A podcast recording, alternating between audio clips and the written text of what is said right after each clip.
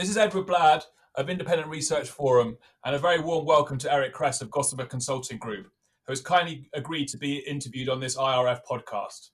IRF, a company I set up almost five years ago, specializes in putting high quality and differentiated independent researchers in front of investment professionals across the globe.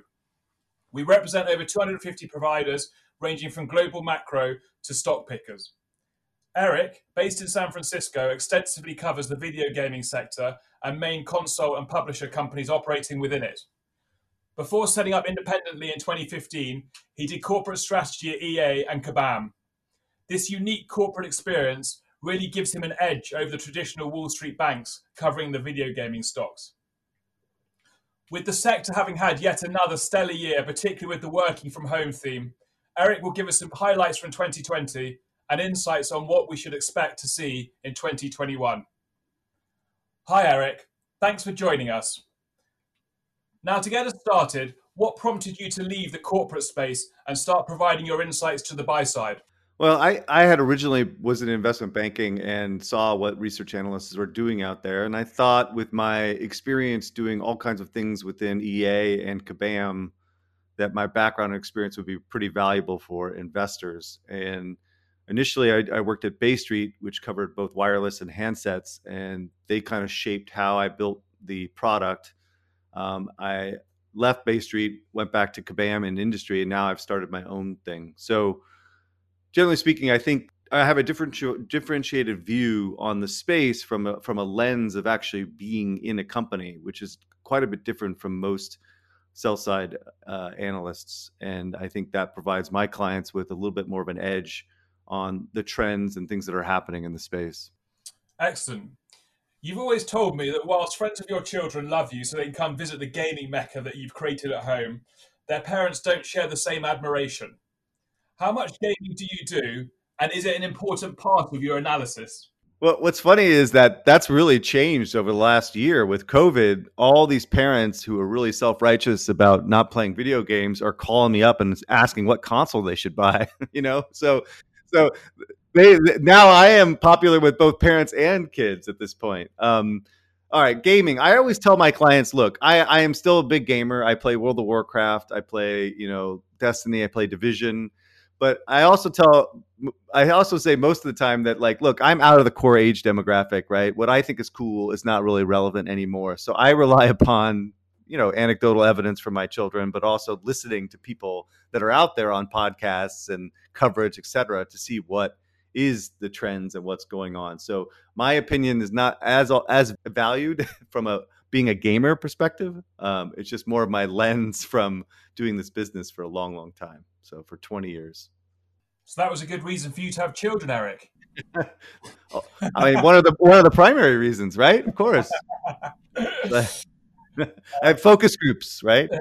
Yeah, you get your children's classmates or whatever all involved, and that's a great, yeah, great way of doing research, I'm sure. um, so, in terms of the game releases throughout 2020, were these what you expected, and were you right in predicting how well these um, different games were received?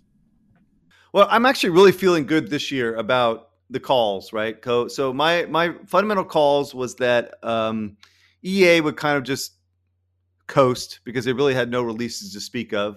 I thought Assassin's Creed would outperform, and I think Assassin's Creed's actually outperformed my outperformance. Um, I was also really relatively negative on Call of Duty. I thought that was going to be down, and it looks like it's going to be down even more than I expected. So it's probably down like 15 to 20 percent already, and likely to be going down more like to 25 percent. Um, so that was good. And I think the CD Projekt was the best call. Like I've been pounding the table short not short, but pounding the table that this thing was going to disappoint uh, all year. And for a variety of reasons, which came true, I will not take credit for the fact that they got pulled from the PlayStation Store. I mean, that is unprecedented in this in my, in this business. For the last twenty years, I've never seen that actually happen before.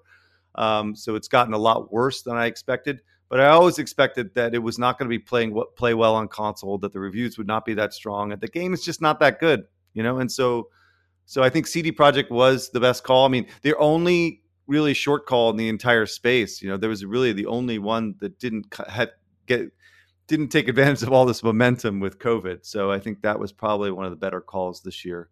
Um, and then finally, I think you know I've been really good with Zynga. I think I've been really close to this one and understand kind of the dynamics of what Frank is doing out there, and that's uh, done quite well this year. Um, still have um, there are some issues now with Zynga, but we'll get to that in a bit. So yeah, generally speaking, a pretty good year for me. I didn't really miss much, um, you know, with with what was happening with the with the games this year.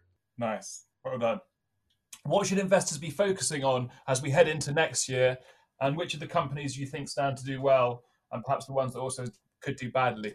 So I guess what I uh, am trying to f- figure out is how much of this last year was was based upon new players versus engagement. So COVID created a lot of engagement activity with existing players, both for mobile and console. We didn't see a lot of product releases in 2020, right? It was basically a dead year besides Cyberpunk, um, and we know what happened there. So, what exactly is going to happen next year, right? So, next year, I think we have a much better lineup in terms of new games that are coming out.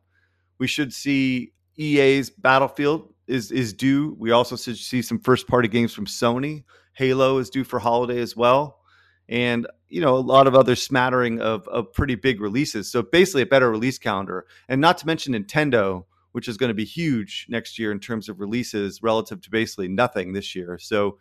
Um, so fundamentally, we have more games coming out next year. Having said that, what I'm hearing from most of my contacts in the industry is that a lot of this revenue and a lot of this activity that's been going on has been related to re-engagement, not new players per se. With the exception of Nintendo, I think Nintendo has done a bit of both. Um, and but fundamentally, we just see more and more people engaging because they're stuck at home. And so, what does that mean next year when things should lighten up? Well, in theory, anyway. Um, can't really predict that at this point. But again, assuming that things kind of um, get more back to normal next year, I think that is going to be the biggest problem is that we're not going to see as much engagement. And I think the most acute one that we should see that issue is with Activision and Call of Duty because fundamentally they did both. They basically, I think, reactivated many of their lapsed players, but also brought in a whole new set of players with their free to play version. And so they had the benefit of an amazing game with Modern Warfare and also insane amounts of engagement. So this time they are basically are going to be 0 for 2, right? The game is not that good. Engagement is that people are not that interested in the new game. And then also they're not going to have the stay at home people, you know, driving a lot of the revenue in, these new players because I think a lot of people are going to be doing other things or, or, or, or moving away. So while Activision has a very, very strong quarter ahead of them in or in Q4, I think that the count for Q1 and Q2 gets very, very challenging for them um, generally speaking.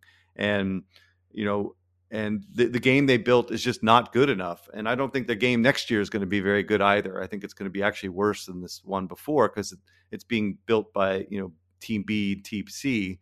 Um, and while Treyarch had a really tough time getting this game out, they still are the A team um, with Infinity Ward. So anyway, I think you know Activision will be the one that's going to be the most challenged from a comp perspective uh, this next year um, and then continuing issues with both with all their Blizzard their Blizzard pipeline, King kind of getting crushed from competition.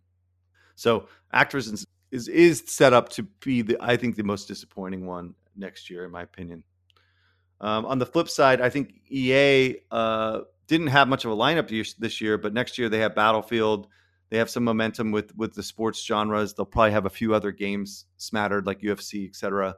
Um, and they are also doing lots of things with mobile that I think will be, um, you know, hit, hit, the headlines. And and and finally, Jeff Karp, who's taken over from the mobile group, um, is going to fix or try to fix Madden and FIFA um, on mobile. So that's a huge opportunity for them. Excellent. Thank you very much for those fascinating insights. In terms of for the uh, for the, the European investors on the call, um, what do you what, what do you make of where Ubisoft is today um, and their upcoming uh, releases? You know, Ubisoft is interesting. Assassin's Creed is absolutely killing it, right? And and I did make a I predicted that it was going to be a big game, but I didn't think it was going to do nearly as well. I mean, I think it's going to be the biggest selling Assassin's Creed ever, and I think it's a, it's a combination of two things. One, the game was reasonably good. It's not that good, honestly, but the theme was very resonated with people and also it's really the only showcase of next gen tech, right? Like they make a beautiful game, and and they did optimize against next gen SKUs, and so they it looks phenomenal. And they had no competition because Cyberpunk got delayed, as we all know. Um, so anyway, because of that strength, they had the flexibility of moving games out till next year, and I think that behooves them because I don't think they had much of a lineup. So Far Cry is coming um, next year.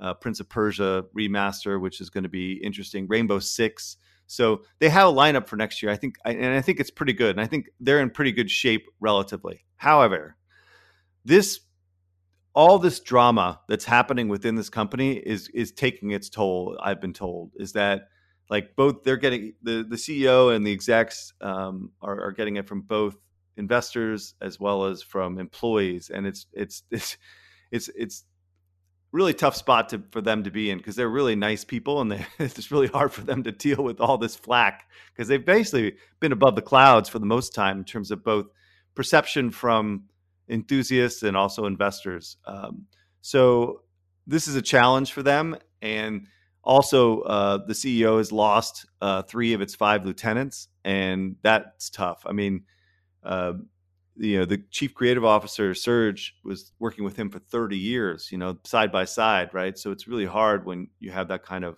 uh, camaraderie to lose them so abruptly. So anyway, I think they have some challenges, more of a longer term. Um, but but in the short term, I think they're still in good shape. They just need to figure out a way of getting a creative person in there to help kind of um, navigate and and and set stri- set priorities for for for the games and their developers, and stop spending money on nonsense. They they spend a lot of money on projects that don't make any sense. Things like Steep, you know, Rock Band, Rock whatever Rock Star, the game that the, with the uh, guitar.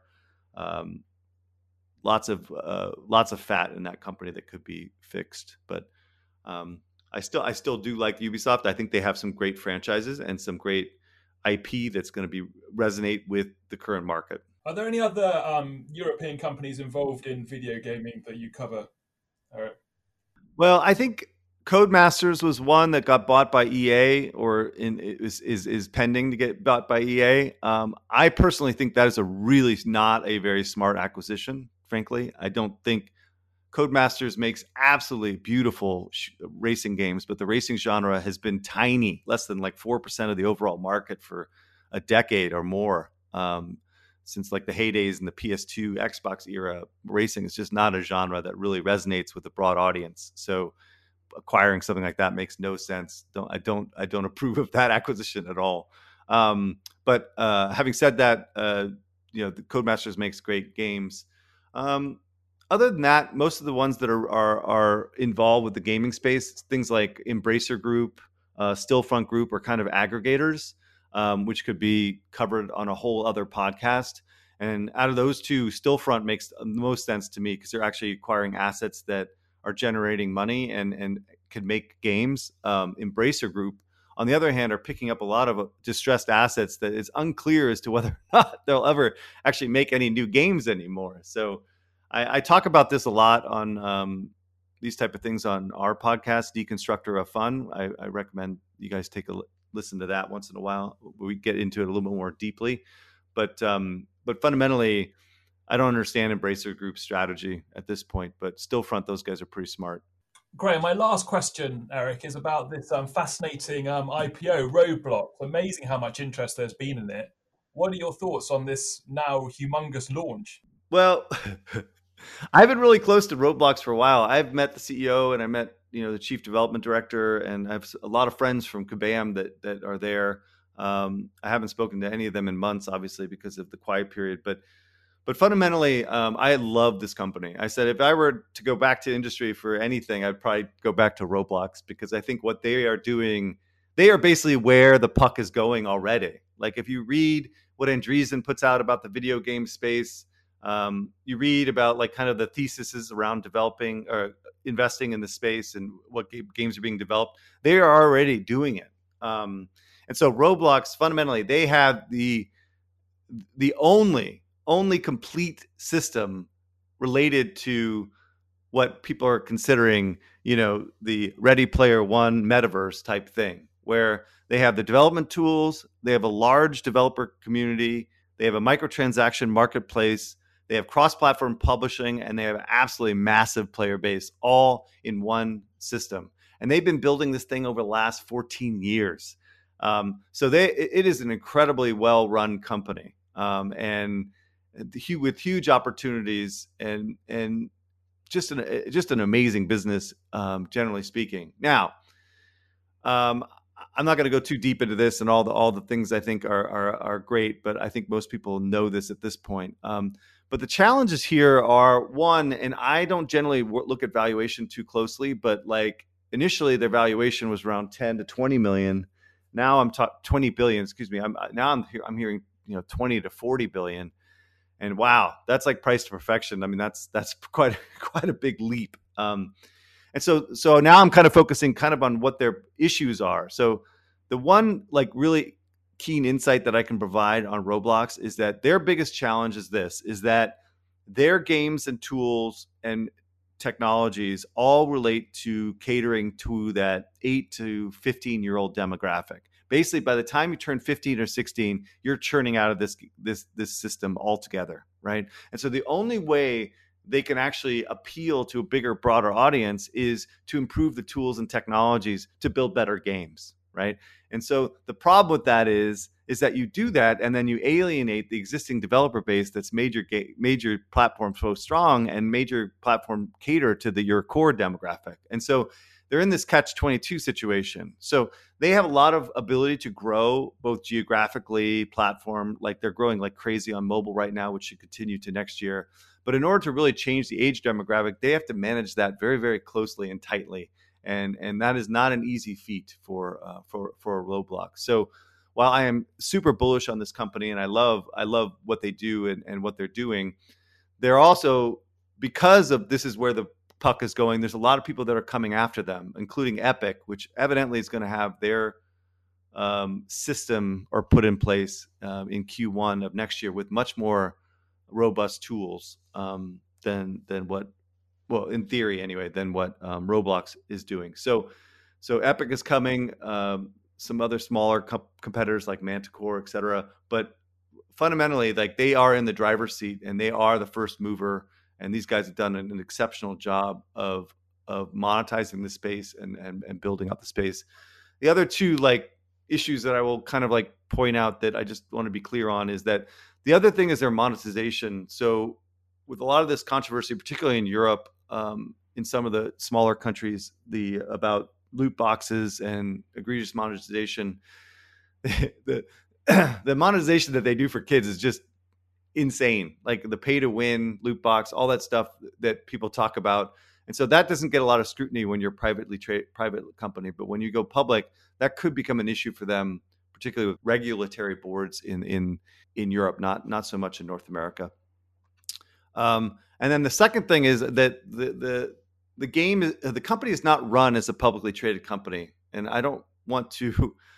You know, the executive team is what it is. Uh, the CEO is an absolute amazing visionary, and um, I, I I can't. I have utmost respect for him. But but the problem is that running a publicly traded company is coming kind of a different animal, and I think there's likely going to be missteps along the way in terms of how they communicate and manage the street. Um, and actually, if we go back to the CD Projekt thing, this is, I think, part of why CD Projekt's in such a tough spot that they are is that with all the interest in the game and interest in the company and the exploding valuation, I think the executives there probably got caught up in that in that hype and they just reinforced it with unrealistic expectations on that game and not really managing expectations on the street perspective. And this is why we've seen such a huge drop um, on the stock, is because they just can't meet up those expectations. So what I worry about Roblox is that they're not going to be equipped to basically to handle um, the uh, the hype that's that's surrounding this name um, from from you know from this this IPO process. So just something to be worried about, uh, concerned about, generally speaking. But fundamentally, I do think they can grow next year. Uh, they will not nearly have as big of a year as they did last year or uh, in 2020, uh, but um, uh, but I think I think they are poised to be an exceptionally huge company um, and a great company to cover uh, for kind of the metaverse type trade. So, so you'll be adding them to your coverage list. Yeah, absolutely. Love. I love this company. And then uh, the last one that I'll mention just quickly is Nintendo. Um, I've been relatively negative on Nintendo from the perspective of them being very stodgy and and their quote unquote creative integrity has kind of held them back on this digital revolution uh, that we've seen in the video game space over the last like what six years or so.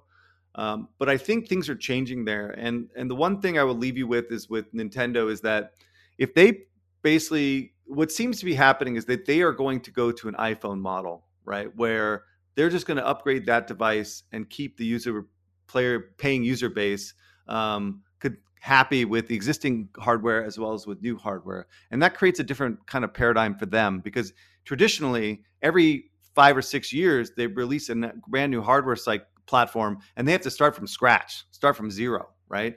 But that's uh, not does not seem what they are doing now. So we should see, and I, here's what I mean: it, it, we should see a 1.5 version of the Switch um, in Q1 of or Q1 or Q2 of next year. That will become backwards compatible, obviously, with the current. And then what I think should happen is three years from there, we should see you know Switch 2.0, which may be backwards compatible with 1.5, but likely not with one, um, because for all intents and purposes, the the existing Switch is a terrible piece of hardware. It has terrible Wi-Fi, terrible Bluetooth. Um, you know, the graphics chip is awful. I mean, the screen is okay, but um, but and no onboard storage. So what I think is going to happen is that they are going to have a perpetual upgrade cycle for this hardware, and then also all the software should be compatible. So they they will not have to start from zero again, and that creates a completely different model for Nintendo. Um, now they had an amazing year this year. There's just no doubt. But and they also had no games. They didn't release any games in their fiscal, really, right? That that are meaningful. And so they have a big pipeline coming up next year, which should help them kind of weather this comp um, from COVID. Um, and also with all the momentum they have on hardware and a new hardware SKU, they should have a great year next year. So I, I really do like Nintendo, even though you know the stock is up quite a bit, but I, I still like where they are right now in, in the market. Well, thank you very much. Most impressive and comprehensive analysis as always, Eric. Your expertise is highly sought after, which is why you've had so much success in marketing Gossamer. It's been a big shame not to see you in London for marketing in 2020. I do hope you'll be able to cross the pond in 2021 so we can get that show back on the road. Enjoy, in the meantime, enjoy the end of year festivities, however quiet they might be. No doubt lots of time for gaming with the kids and more insights for your clients. Absolutely. It should be a, a it should be a much better year next year. I'm hoping. All right. Thanks so much, Eric.